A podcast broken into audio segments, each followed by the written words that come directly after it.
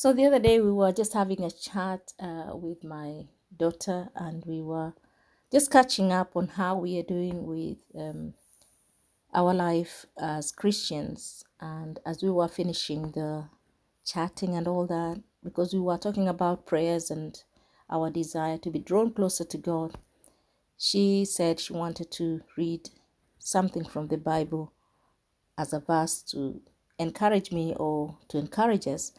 And then she opened uh, one of our bookmarked pages, and it was in Psalms one forty-one. And because it's a season that we are desiring to learn how to pray, so let's have a look at Psalms one forty-one and let's see what it says. And it's a prayer, uh, surprisingly.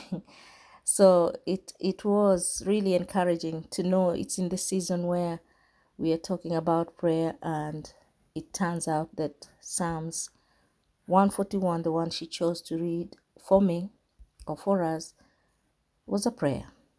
So this is how it goes. Just give me two seconds and I will be with you as I find the verse. It's only ten verses, but here it's, it says this: I will call to you, Lord.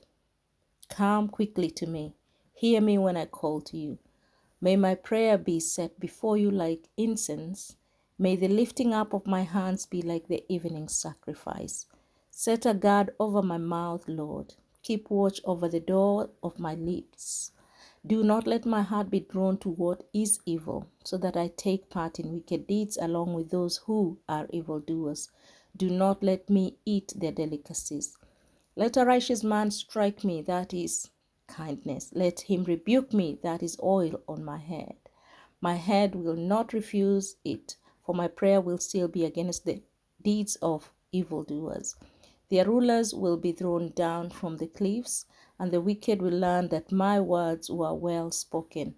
They will say, as one ploughs and breaks up the earth, so our bones have been scattered at the mouth of the grave.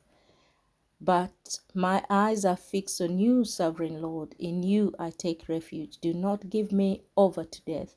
Keep me safe from the traps that keep me safe from the traps that set keep me safe from the traps set by evildoers, from the snares they have laid for me.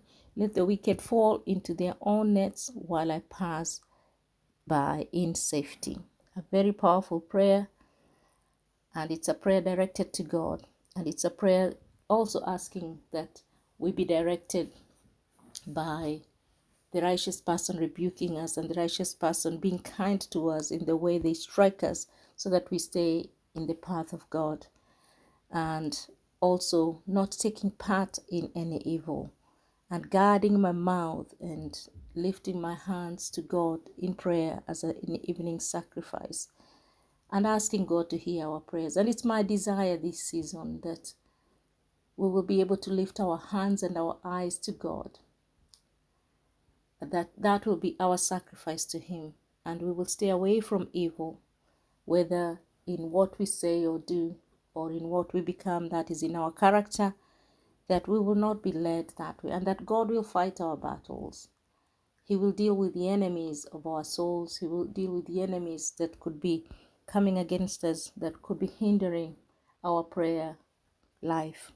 So have a wonderful day, and take time to read that prayer again and see whether it is impactful in your life. It's Psalms one forty-one. There are only ten verses there. God bless you.